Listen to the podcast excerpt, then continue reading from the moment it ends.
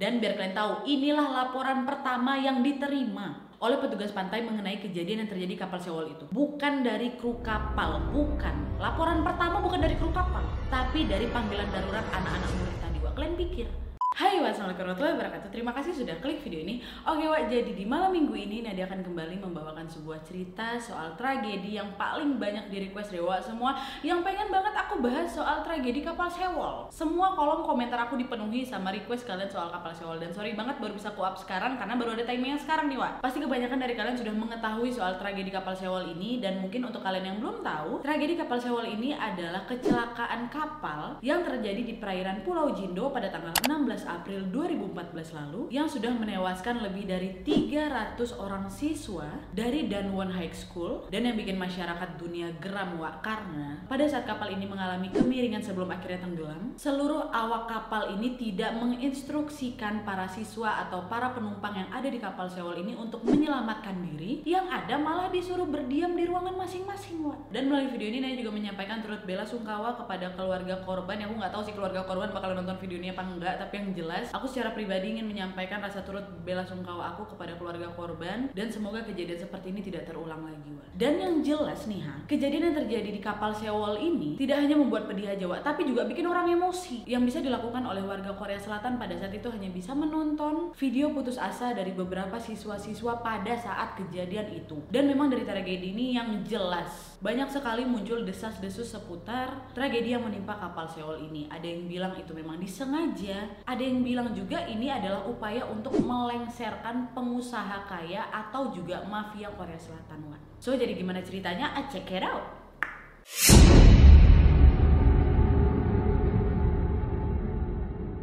Oke, jadi aku akan menceritakan sedikit kejadian sebelum tragedi ini terjadi ya. Pada saat kejadian itu sudah masuk musim semi, Wan. Seharusnya musim semi pada bulan April itu bisa menjadi bulan penuh sukacita bagi masyarakat Korea Selatan. Tapi sayangnya keceriaan dan kebahagiaan di musim semi itu tidak terjadi di bulan April 2014 itu. Karena tepatnya pada tanggal 16 April 2014 yang juga pada akhirnya dicatat sebagai tanggal bersejarah yang menjadi catatan kelam transportasi perairan Korea Selatan ketika kapal Sewol ini tenggelam dalam pelayaran dari Incheon menuju Pulau Jeju. Kapal pada saat itu membawa 476 orang penumpang termasuk di antaranya 324 murid kelas 2 SMA Danwon di Ansan yang pada saat itu sedang melakukan perjalanan karya wisata mereka Wak. Nah kapal feri ini dibuat di Jepang pada tahun 1994 dan kemudian dibeli oleh sebuah perusahaan bernama Chong Hejin Marine pada tahun 2012. Perusahaan Chong Hejin Marine ini akhirnya membuat sedikit modifikasi terhadap kapal itu termasuk penambahan kabin penumpang di dek 3, 4, dan 5. Setelah direnovasi nih sama mereka, kapal tersebut bertambah lagi nih Wak beratnya jadi 239 ton. Dan total berat dari kapal itu keseluruhannya menjadi 6.825 ton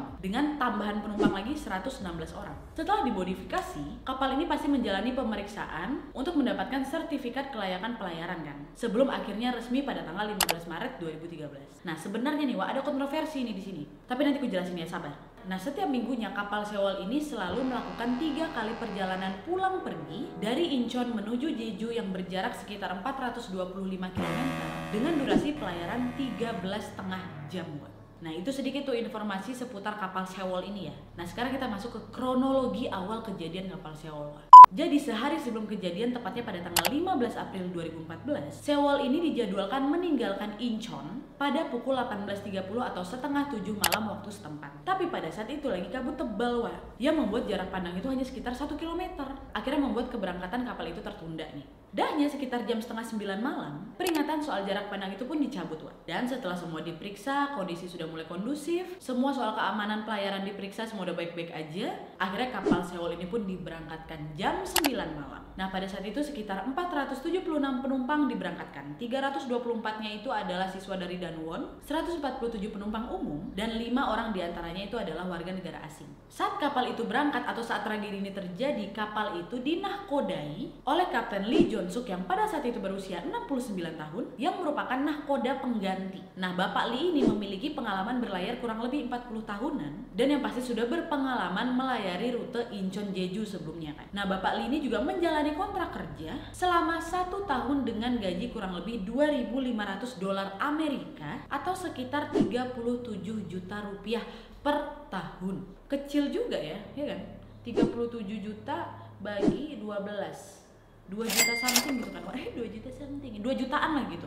Kecil Nah balik lagi nih setelah berlayar, awalnya bebe aja Wak, lancar perjalanan mereka. Tapi pada saat kapal sewol ini melewati Selat Menggol, yang katanya dikenal memiliki arus yang lumayan kuat Wak, pada saat itu yang bertugas di Anjungan nih, tempat kemudi kapal, bukan Kapten Lee tadi Wak, malah seorang perwira tiga yang belum berpengalaman. Nah, Kapten Lee ini katanya memberikan instruksi kepada perwira tadi untuk menggantikan posisi dia karena dia mau balik ke kamar dia sebentar, kata dia gitu. Nah, pada saat kan perwira itu berdiri di anjungan nih, standby di anjungan. Kalau kalian yang belum tahu anjungan, jadi anjungan itu ruang komando kapal, wah. Di mana di situ ditempatkan roda kemudi kapal, peralatan navigasi untuk menentukan posisi kapal di mana, dan yang pasti anjungan ini selalu berada pada posisi yang mempunyai jarak pandang ke seluruh arah. Wah. Nah, nah di situ bukan kapten yang standby, perwira tadi yang standby yang belum ada pengalaman Tuhan. Dah nih, di situ tuh dia. Dan sekarang kita akan masuk ke kronologi kejadian dan proses evakuasi kapal yang sudah tenggelam. Wah, check it out.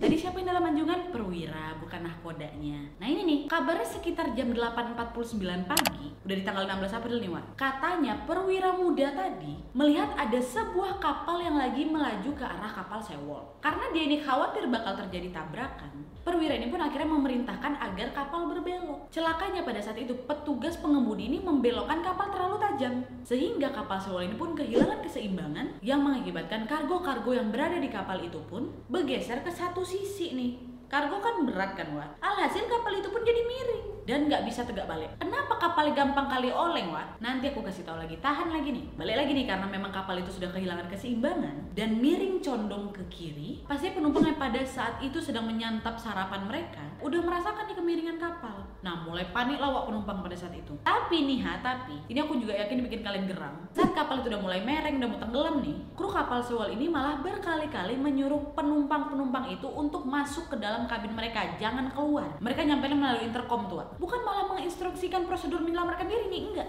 Ya mungkin juga sih pada saat itu supaya penumpang-penumpang itu nggak panik untuk bisa ditertibkan lah gitu ha. Biar pada nggak berebut kapal pengganti tuh. Tuh kan kalian kapal-kapal kecil bot-bot gitu yang memang disediakan biasa di kapal feri besar tuh. Pada saat itu penumpang berpikirnya kayak gitu wah. Akhirnya masuk lah nih mereka dalam kabin-kabin mereka tuh. Nah terus ya beberapa menit kemudian tepatnya jam 8.52 pagi ada nih seorang murid yang berhasil menghubungi 119 nomor darurat gitu wah lewat ponselnya. Nah awalnya panggilan dari murid itu diangkat nih sama petugas pemadam kebakaran. Lalu dua menit kemudian barulah itu disambungkan ke pasukan penjaga pantai, Wak. Dan biar kalian tahu, inilah laporan pertama yang diterima oleh petugas pantai mengenai kejadian yang terjadi kapal Sewol itu. Bukan dari kru kapal, bukan. Laporan pertama bukan dari kru kapal, tapi dari panggilan darurat anak-anak murid tadi, Wak. Kalian pikir, kok bisa kayak gini? Tuh ya, tahan dulu nih. Nah, anak yang nelpon ke 119 itu katanya namanya Choi. Choi ini dengan suara lirihnya, dengan ketakutan dia ini menelpon mereka. Dan yang jelas dalam laporan itu juga si Choi ini meminta permohonan untuk bisa diselamatkan. Dan si Choi ini juga menjelaskan bahwa Pak ini kapal udah agak mereng nih Pak. Kami udah mau tenggelam nih gitu. Lalu sekitar jam 9 lewat 6 pagi Jinjo Vessel Traffic Service kayak sejenis pengatur lalu lintas pelayaran nih Wak menghubungi kembali pusat kapal Sewol. Akhirnya operasi penyelamatan pun sudah mulai dikerahkan nih. Dan sekitar 13 menit kemudian, berita mengenai kapal Sewol pertama kali muncul di channel televisi YTN. Disiarkan nih Wak, langsung. Kemudian jam 9.39 pagi, kalian tahu? Teknisi dan kapten kapal menyelamatkan diri. Mereka meninggalkan semua penumpangnya yang masih berada di dalam kabin itu, dan mereka tetap diperintahkan untuk stay di kabin mereka. Geram nggak kalian? Nah, koda loh, Wak yang memang harus dialah yang terakhir keluar dari kapal itu. Ini dia yang pertama keluar, Wak. Tadi kan memang udah dikerahkan untuk penyelamatan untuk penumpang kapal Sewol. Nah, saat kapal-kapal pasukan penjaga pantai ini datang nih di sekitar kapal Sewol, sebelum akhirnya kapal itu balik, Wak, sang kapten, kepala kamar mesin, serta perwira pertama dan kedua lah yang diselamatkan pertama kali. Seluruh penumpang disuruh tetap stay di kabin. Terusnya sekitar 11 menit kemudian, tepatnya di jam 9.50 pagi, operasi penyelamatan itu pun berhasil menyelamatkan 80 orang dari 476 orang tadi, Wak. Nah, setelah menyelamatkan 80 orang ini, kapal kembali tenggelam. Mereng lagi nih, Wak. Lebih dari 64 derajat. Kemudian, pada pukul 10.21 pagi, 40 orang kembali lagi nih diselamatkan. Dan dalam waktu 10 menit kemudian, kapal sepenuhnya terbalik, Wak. Dengan penumpang-penumpang atau anak-anak dari siswa Denson itu yang masih berada di dalam kabin mereka. Hanya dalam waktu dua setengah jam aja, kapal Sewol ini tenggelam dan langsung menewaskan 304 penumpang dan 250 di antaranya adalah siswa-siswa dari Danwon tadi, Wak. Nah, dari seluruh penumpang kapal ini cuma 172 orang yang selamat. Karena apa? Itu pun dibantu sama kapal-kapal nelayan, wah. Gak semua dengan pasukan penjaga pantai tadi, enggak. Dan kapal-kapal nelayan ini pun tiba di lokasi sekitar 40 menit setelah kedatangan pasukan-pasukan penjaga pantai Korsel tadi. Dan setelah beberapa jam kemudian barulah itu Presiden Pak Gonye, presiden mereka, memberikan perintah pertamanya untuk segera mengerahkan seluruh tim penyelamat. Kapal itu udah tenggelam. Baru dia kasih tahu nih, baru dia perintahkan ke mana Pak Presiden ini ya, tahan dulu kesempatan udah tenggelam kapal itu Pak. beberapa jam kemudian lagi kalian pikir aja Terus nih, ya, keesokan harinya, tepatnya pada tanggal 17 April 2014, Presiden Pak Gonye pun kembali mengeluarkan perintah untuk melakukan penyelamatan lagi. Terus akhirnya setelah perintah dari Presiden, baru tuh laporan keluar, Wak. Tepatnya di tanggal 17 itu juga, sekitar jam 9 pagi, dilaporkan bahwa 8 orang resmi meninggal dunia, sementara 288 penumpang lainnya masih hilang. Terus keesokan harinya, di tanggal 18 April, dua hari setelah kejadian ya, kapal Sewol seluruhnya sudah tenggelam dan masuk betulan ke dalam air itu Wak, jam 11.50 siang. Dan dari seluruh operasi penyelamatan selama dua hari itu, dilaporkan bahwa hanya 170 orang penumpang yang berhasil diselamatkan, lalu 295 penumpang lainnya dinyatakan meninggal dunia, dan 9 penumpang lainnya masih dinyatakan hilang. 9 orang yang masih dinyatakan hilang ini adalah 4 di antaranya siswa dari Dawson, dua orang guru beserta suami, istri, serta anaknya. Nah pada saat itu proses evakuasi memang terus dilakukan oleh pemerintah wah. Tapi warga merasa nggak puas sama kinerja pemerintah. Sampai-sampai untungnya banyak lah ini sekelompok warga penyelam yang menjadi sukarelawan untuk membantu proses penyelamatan. Yang memang sekelompok sukarelawan ini udah mulai membantu pada saat kejadian wah. Karena memang mereka ini geram ngeliat pemerintah lambat kali. Mereka inilah yang akhirnya turun untuk melakukan pencarian korban nih wah. Nggak semuanya pemerintah yang temukan. Karena memang udah geram sendiri tuh loh wah. Lambat kali pemerintah ini kata mereka. Dan biar kalian tahu sekelompok sukarelawan ini juga sudah melakukan pencarian selama berbulan-bulan.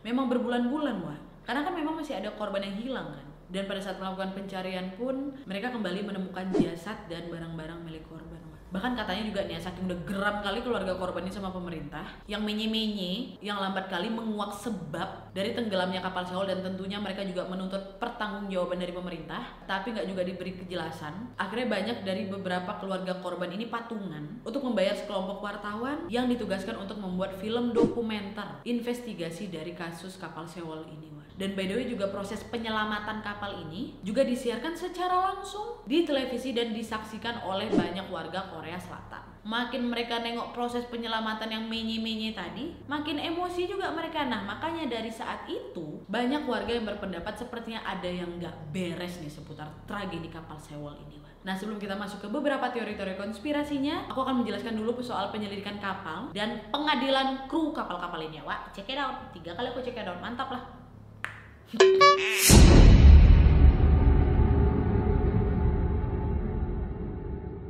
di sinilah wah akhirnya terbongkar semua fakta-fakta yang bikin semua warga Korea Selatan marah besar. Pada saat kepolisian diminta untuk melakukan penyelidikan kapal, akhirnya ditemukan sebab-sebab kenapa kapal Seoul ini bisa tenggelam. Pertama, penambahan kabin.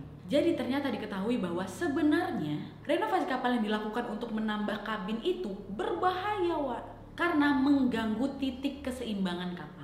Terus kedua ketahuan nih kalau memang ada pejabat yang disuap. Jadi ternyata pihak regulator yang berwenang pada saat itu ada disuap Wan. Sama si pemilik kapal supaya bisa ngelolosin uji kelayakan berlayar. Dia bisa ngasih sertifikat, mengizinkan kapal ini untuk berlayar. Padahal kapal ini nggak aman untuk berlayar, Wak. Dan biar kalian tahu, pejabat itu disuapnya pakai apa? Disogok pakai paket makan malam sama liburan mewah, Wak kalian pikir cuma disogok kayak gitu aja? Nggak cuma itu aja wak. Nggak cuma itu aja nih fakta-faktanya. Ada lagi kebohongan-kebohongan lainnya yang terkuak wak. Pertama bohong soal ada kapal di depan. Ingat kan kalian kata si perwira tiga tadi namanya Chun Buki wak. Dia bilang kan memang ada kapal di depan dia nih yang sedang melaju ke arah kapal Sewol tuh. Makanya itu dia belok ya kan? Enggak wak. Dia bohong soal itu. Karena pada saat aparat berwenang melakukan investigasi Mereka bilang nih pada tanggal 17 April 2014 itu, keesokan hari setelah kejadian, pasukan penjaga pantai Korea Selatan ini mengatakan kapal Sewol ini berbelok tanpa sebab. Setelah dilakukan pemeriksaan, mereka tidak menemukan bahwa di jam itu ada kapal yang berada depan kapal Sewol. Nggak ada ya memang udah berbelok tanpa sebab aja gitu Wak, mendadak lagi. Nah jurumudi pada saat itu si perwira tadi tuh, si Chonjuki, dia pun mengatakan bahwa kapal itu berbelok memang atas instruksi aku Pak. Aku memang menginstruksikan berbelok, tapi pada saat itu si pengemudi rodanya nih, membelokkan steering atau gigi kapal itu terlalu tajam berbalik lebih jauh dari seharusnya. Terus ngapa kok bilang kau nengok kapal? Saya pikir kapal pak, kata dia gitu. Nah selain itu juga fakta lainnya adalah kapal ini overweight kelebihan muatan bukan dari penumpangnya Wak tapi dari bawaan barang-barang kapal itu. Karena memang kelebihan muatan ini juga dianggap sebagai salah satu faktor tenggelamnya kapal Sewol ini Nah dari awal diberangkatkan pun awak kapal udah bohong nih Wan. Mereka berbohong soal berat muatan kapal yang akan berlayar ini. Di saat tenggelam ternyata ditemukan bahwa kapal Sewol ini mengangkut 3.608 ton kargo di mana muatan ini tiga kali lebih berat dari berat kapasitas kargo yang diperbolehkan yaitu 987 ton. Mereka bawanya 3.608 ton kargo tiga kali lebih berat. Nah pada saat itu juga diketahui bahwa nah dari 3.600an itu terdiri dari 920 ton truk, mobil, peralatan berat lainnya, terus ada 131 ton kontainer dan 1164 ton kargo. Yang setelah diselidiki juga ternyata muatan karbon itu tidak diamankan dengan rantai tapi malah diamankan pakai tali. Wah iya putus lah. Dan bahkan ya ada juga yang nggak diamankan sama sekali diletakkan aja kayak gitu. Dan selain itu fakta lainnya adalah air pemberat yang dikuras. Jadi air pemberat di kapal itu memang berfungsi untuk menjaga stabilitas dan keseimbangan kapal wah dikuras itu pada saat itu. Nah setelah dilakukan pemeriksaan ternyata kapal Sewol ini membawa hanya 580 ton air pemberat wah. Jauh lebih sedikit dari yang direkomendasikan yaitu sekitar 2030 ton air pemberat. Nah ini nih aku jawab pertanyaan kalian yang mungkin bertanya Kenapa dibeloin sedikit kapal langsung mereng? Wah ini Karena air pemberatnya dikuras Tidak sampai di berat yang direkomendasikan tuh Itulah yang buat kapal ini jauh lebih rentan wah Mereng atau tenggelam lah itu Dan diketahui juga harian Kolso Ilbo Mereka mengabarkan bahwa kru kapal sewol ini Memompa keluar ratusan ton air pemberat Yang berada di bagian bawah kapal Supaya apa? Supaya bisa mengakomodasikan lebih banyak kargo yang bisa dimuat ke dalam kapal sewol itu. Wah. Jadi air pemberat itu dikeluarkannya, dikuraskannya, nanti beratnya ini mereka gunakan untuk nambah kargo lagi. Dan yang jelas setelah mengetahui fakta-fakta ini dari saat kejadian sampai akhirnya dilakukan investigasi pun membuat banyak sekali orang-orang di Korea Selatan bahkan seluruh dunia jadi ngamuk apalagi yang skeptis marah-marah soal kejadian tenggelamnya kapal Sewol ini. Karena mereka tahu nih dari semua hasil yang mereka dapatkan banyak bukti yang menunjukkan bahwa sepertinya pemerintah Korea Selatan ini memang sengaja membiarkan kapal ini dan orang-orang yang berada di kapal itu tenggelam. Nah, ada juga nih beberapa teori-teori yang mendukung klaim orang-orang yang ngamuk-ngamuk ini, Wah. Pertama, dari berita yang sudah memang dipampangkan di televisi itu. Mau di TV, radio, semua outlet berita lah gitu, Wah. Ternyata pada saat kejadian itu, para stasiun televisi menginformasikan bahwa semua orang yang ada di kapal ini sudah dievakuasi. Nah, katanya kenapa mereka ngomong kayak gitu supaya publik ini nggak terlalu panik, wah. Katanya kayak gitu. Dan yang dua yang pasti bikin mereka marah ya kru-kru kapal di sana bukan malah melakukan protokol penyelamatan diri, tapi malah meminta semua penumpang untuk berdiam di kabin mereka. Terus nggak ada instruksi lain. Ada sekitar 100 menit dari jam 8.49 tadi pada saat kapal udah mulai mereng dikit nih ha, sampai jam 10.25 sampai kira kapal tuh tenggelam. Dari waktu panjang itu pasti bisa tertib lah mereka keluar satu-satu gitu loh, Wak. Toh juga udah pakai rompi penyelamat. At least kalau memang kapal itu nggak muat atau kapal penyelamat tuh nggak muat, mereka bisa ya terombang ambing sebentar yang penting keluar dulu lah dari kapal pegangan gitu ombak juga nggak gede kok dan kalau misalnya diperhitungkan nih hawa ya untuk proses mengeluarkan para penumpang itu nggak sampai 10 menit cuma 6 menit aja. Bisa itu keluar para penumpang itu loh wah ini malah kru kapal tetap nyuruh mereka di dalam kabin tuh loh buat apa? Terus ketiga nih yang bikin orang geram tim evakuasi yang datang itu kan udah datang nih semua ya harusnya kok suruh lah anak-anak itu keluar walaupun udah dalam keadaan mereng kayak gitu tuh loh. Padahal juga pasti mereka mengalami kesulitan. Ya kalian pikir aja kalau kalian dalam ruangan kalian buka pintu langsung keluar bisa gampang. Ini udah lagi mereng loh ya kan? Untuk meraih keluar pintu juga pasti udah mulai susah nih. Nah dari awal tim evakuasi itu datang, mereka nggak mendekati kapal-kapal itu, Wak. atau at least adalah satu petugas yang datang masuk ke dalam apa kayak gimana gitulah untuk memanggil anak-anak supaya keluar nggak? Mereka ngapain? Mereka cuma ngelilingin kapal. Kalian pikir mereka cuma ngelilingin kapal? nggak ada kelihatan upaya membantu enggak orang tua orang tua dari anak-anak yang lagi keperangkap di dalam itu pun juga menyampaikan hal yang sama di mana pada saat mereka melihat kejadian itu dari jauh mereka pun lihat kalau tim penyelamat ini tidak melakukan apa-apa mereka cuma keliling aja tuh kayak lagi mempatroli keadaan aja Geram nggak kalian? Aku ya geram. Dan selanjutnya, orang yang pertama kali diselamatkan itu bukan penumpang, tapi malah kru kapal dan nahkoda bukan diselamatkannya penumpangnya dulu Wak enggak. Ya memang udah aturannya. Kru kapal dan nahkoda harus standby. Mereka harus menyelamatkan penumpang lebih dahulu. Dan malah kan memang nahkoda ini orang yang memang harus terakhir keluar dari kapal kan Wak? Ini enggak. Dia duluan yang keluar. Apa enggak geram orang-orang ini? Aduh. Terus yang kelima nih Wak ya. Ternyata tawaran atau bantuan dari angkatan laut Amerika Serikat ditolak sama mereka Wak. Nah ini nih timbul pertanyaan juga nih, kenapa mereka menolak bantuan dari Amerika? Padahal kan mungkin dari segi prosedur penyelamatan diri, Amerika pasti punya standar yang tinggi kan, kenapa ditolak ya nih? Dan juga nih ha, dari analisa radar yang ada, wah, akhirnya diketahui bahwa kapal sewol ini membuat gerakan yang mencurigakan, seperti menyetir secara zigzag gitu, dan juga membuat gerakan-gerakan cepat di luar rute, yang akhirnya membuat kapal ini kehilangan keseimbangan. Dan juga ditemukan ada 400 ton besi baja di basement kapal sewol di mana keberadaan besi baja ini tidak dilaporkan dari daftar muatan kapal dan beberapa ahli mengatakan bahwa sepertinya gara-gara besi baja inilah yang membuat tenggelamnya kapal Sewol ini menjadi lebih cepat gitu dan setelah dilakukan penyelidikan setelah kapal ini tenggelam, tepatnya pada tanggal 19 April 2014 itu,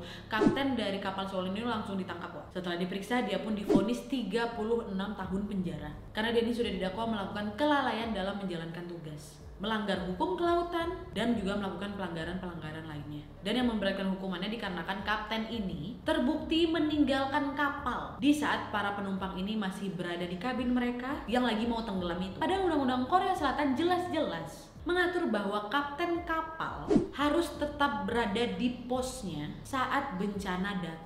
Dan pada saat itu si Kapten Lee ini berdalih, Wan. Dia bilang waktu itu kan arus laut lumayan kuat, Pak. Suhu air laut dingin. Jadi saya pikir kalau saya menyuruh penumpang-penumpang ini keluar tanpa prosedur yang tepat, bahkan ketika mereka sudah menggunakan jaket pelampung pun, mereka ini bakal hanyut.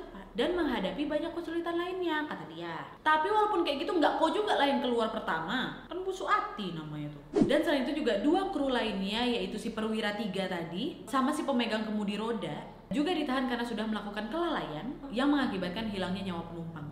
Dan selain itu pada tanggal 8 Mei 2014, CEO dari Chun Henjin Marine, perusahaan yang akhirnya mengoperasikan kapal Sewol ini, yang bernama Kim Han-sik, juga turut ditangkap dan dijerat beberapa dakwaan termasuk kelalaian yang mengakibatkan kehilangan nyawa dan selain itu Kementerian Kelautan dan Perikanan Korea Selatan juga mencabut izin operasional dari Chung Henjin Marine ini terutama untuk rute Incheon ke Pulau Jeju. Tapi walaupun hukuman sudah didapat oleh kapten dan beberapa kru serta pihak-pihak yang bertanggung jawab atas tragedi Sewol ini, banyak keluarga korban juga tidak percaya dan banyak juga masyarakat Korea Selatan bahkan dunia pun mempertanyakan penyebab pasti soal tragedi kapal Sewol ini. Dan karena hal ini juga timbullah itu beberapa teori-teori konspirasi seputar tragedi kapal Sewol ini. Dan sekarang kita akan masuk ke beberapa teori-teori konspirasi soal tragedi kapal Sewol ini ya, Wak. Gak usah cekidot, langsung aja.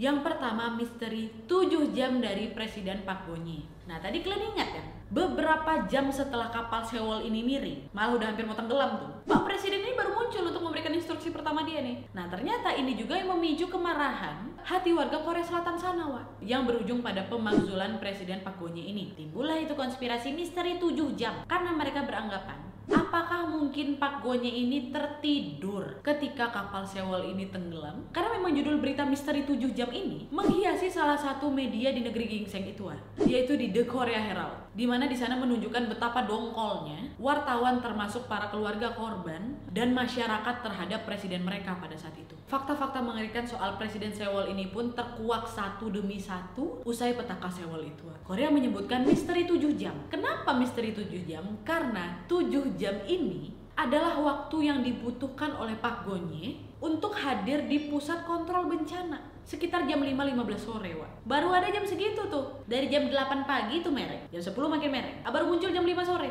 Nah dari sini nih publik terus mendesak.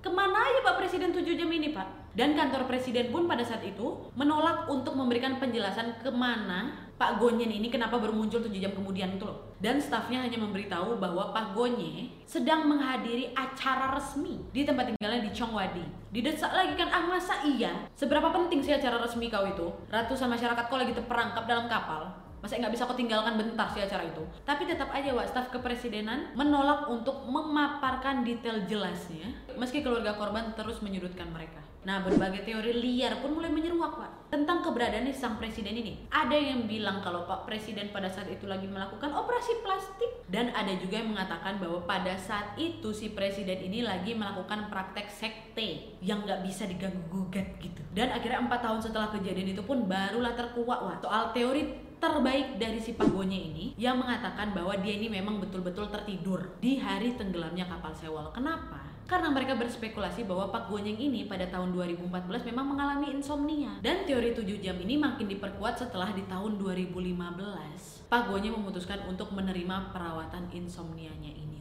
Teori kedua adalah misteri tewasnya si pemilik kapal yaitu Yu Byung Eun. Jadi wak pada tahun 2014 itu, tubuh dari Yu Byung Eun, seorang bilioner dan pemilik kapal Sewol ini, ditemukan sudah membusuk dikelilingi botol alkohol di tengah ladang. Tim forensik baru berhasil mengidentifikasi jasad si Yo ini setelah 6 minggu. Nah, para pengguna internet Korea Selatan mulai mempertanyakan, kok bisa pihak berwenang ini memakan waktu sampai 6 minggu untuk menyadari bahwa mereka sudah menemukan tubuhnya Yu Bang Un ini, yang selain bilioner dia ini juga seorang tokoh agama, artis juga katanya Wak yang mukanya ini tepampang di poster-poster di seluruh negeri dia itu selama berbulan-bulan. Kok ya bisa baru ketahuan 6 minggu kemudian gitu loh. Dan selain itu juga Iyo ini dikenal seseorang yang sangat religius, wah. Kok ia bisa ditemukan botol-botol alkohol di samping badan dia itu? Nah dari sini banyak orang nggak percaya nih. Hal inilah yang membuat banyak orang percaya bahwa ini adalah ulah pemerintah. Mereka inilah yang sengaja membuat kapal Seoul ini tenggelam, wah. Kenapa? Karena kapal Seoul itu memang milik Sio. Dan selain itu, Sio ini juga merupakan mafia bisnis. Walaupun dia religius, tapi dia mafia bisnis juga, wah. Di mana Sio ini juga merupakan salah satu orang yang sangat dekat dengan organisasi organisasi gereja terkuat di Korea Selatan di mana mereka ini tidak sependapat dengan pemerintah. Jadi disimpulkanlah bahwa sepertinya pemerintah ini mencoba menenggelamkan kapal tersebut agar orang-orang ini marah sama perusahaannya CEO dan juga organisasi gereja yang dekat dengan CEO dan efeknya bakal lebih besar lagi nih kalau korbannya anak-anak ya kan? Itulah kenapa si kapal Seoul ini tenggelamkan wah untuk menyingkirkan CEO ini juga gitu. Tapi sebenarnya juga ya katanya nih Pak Yo ini juga dikenal memiliki reputasi yang buruk wah karena katanya pada tahun 1987 Yo Byung Eun ini adalah kepala sekte di mana lebih dari 30 orang anggota sektenya ini terikat dengan mulut tersumbat di sebuah pabrik di luar kota Seoul. Nah, polisi pada saat itu menyelidiki insiden ini sebagai pembunuhan atau bunuh diri massal. Walaupun memang tidak ada bukti yang kuat mengarah kepada CEO, tapi yo ini pasti orang yang bertanggung jawab lah, orang dia kepala sektenya kok gitu.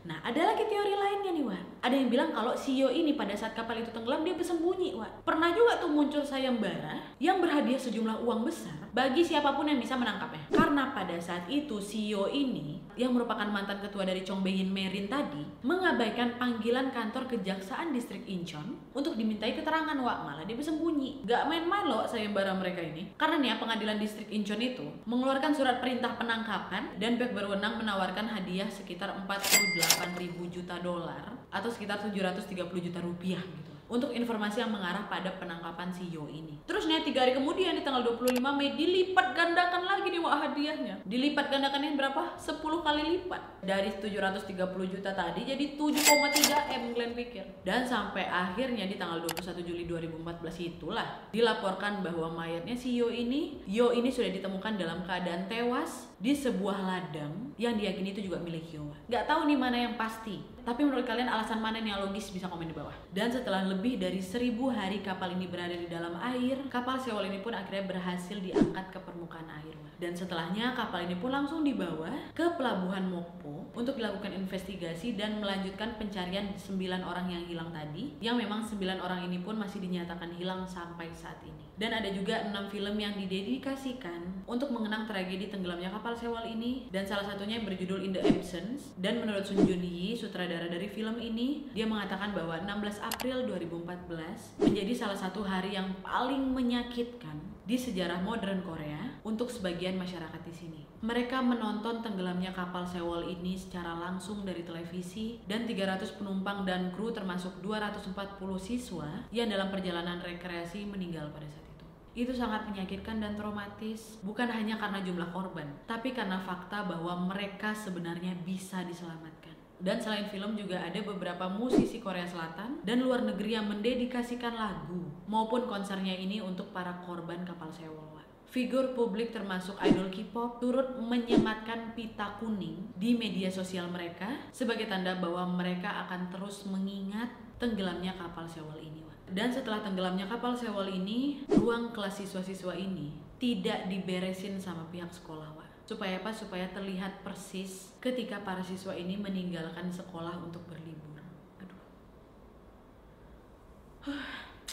Ruangan kelas mereka itu pun dipenuhi foto-foto, bunga, pita kuning, dan surat-surat pribadi kepada mereka yang sudah meninggal. Di mana ruangan itu juga menjadi tugu peringatan untuk mengingat kenangan-kenangan tapi akhirnya pada bulan Agustus 2016, pemerintah dan sekolah pun terpaksa melakukan penggusuran kelas-kelas tersebut untuk direnovasi karena mereka menganggap tidak memungkinkan untuk selamanya kayak gitu. Oke Wak, jadi itu tadi kisahnya gimana menurut kalian? Dan juga sebenarnya ada video-video terakhir yang direkam oleh para siswa-siswa ini sebelum akhirnya kapal itu tenggelam. Tapi mohon maaf tidak bisa aku sertakan di sini karena aku takut ada copyright apa gimana. Kalian bisa cari aja di YouTube banyak kali wa. Di mana mereka di sana menunjukkan keceriaan mereka. Mereka menganggap mereka akan baik-baik saja, tapi ternyata mereka seperti dibiarkan di dalam kabin itu tenggelam bersama bangkai kapal Sewol ini.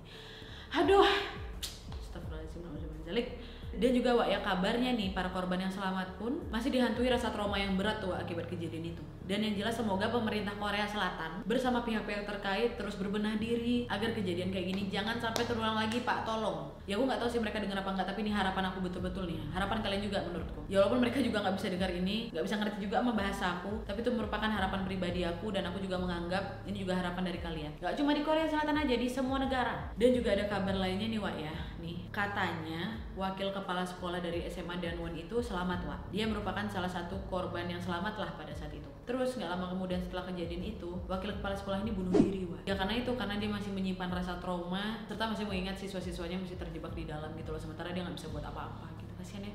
Oke Wak, jadi itu tadi kisahnya gimana menurut kalian? Aku pengen banget dengar pendapat kalian soal kasus ini. Apa mungkin kasus kapal Sewol ini memang human error aja? Tidak disengaja atau memang mungkin ada peran dari pemerintah yang sengaja menenggelamkan kapal Sewol ini gimana teori-teori kalian bisa banget jelasin di bawah aku pengen baca. Dan juga aku pengen tahu informasi tambahan seputar tragedi kapal Sewol ini yang tidak aku jelaskan di sini kalian juga bisa komen di bawah Wak ya Oke Wak, jadi sekian dulu videonya. Terima kasih yang sudah menonton. Kalau kalian suka video ini, klik like-nya. Jangan lupa komen di bawah untuk ide dan saran-saran untuk video selanjutnya. Jangan lupa nyalain notifikasinya supaya kalian tahu kalau aku upload video baru. And as always, jangan lupa untuk klik tombol subscribe supaya kalian sama-sama tahu informasi menarik dan menegangkan dari channel aku. See you next video, Wak. Bye!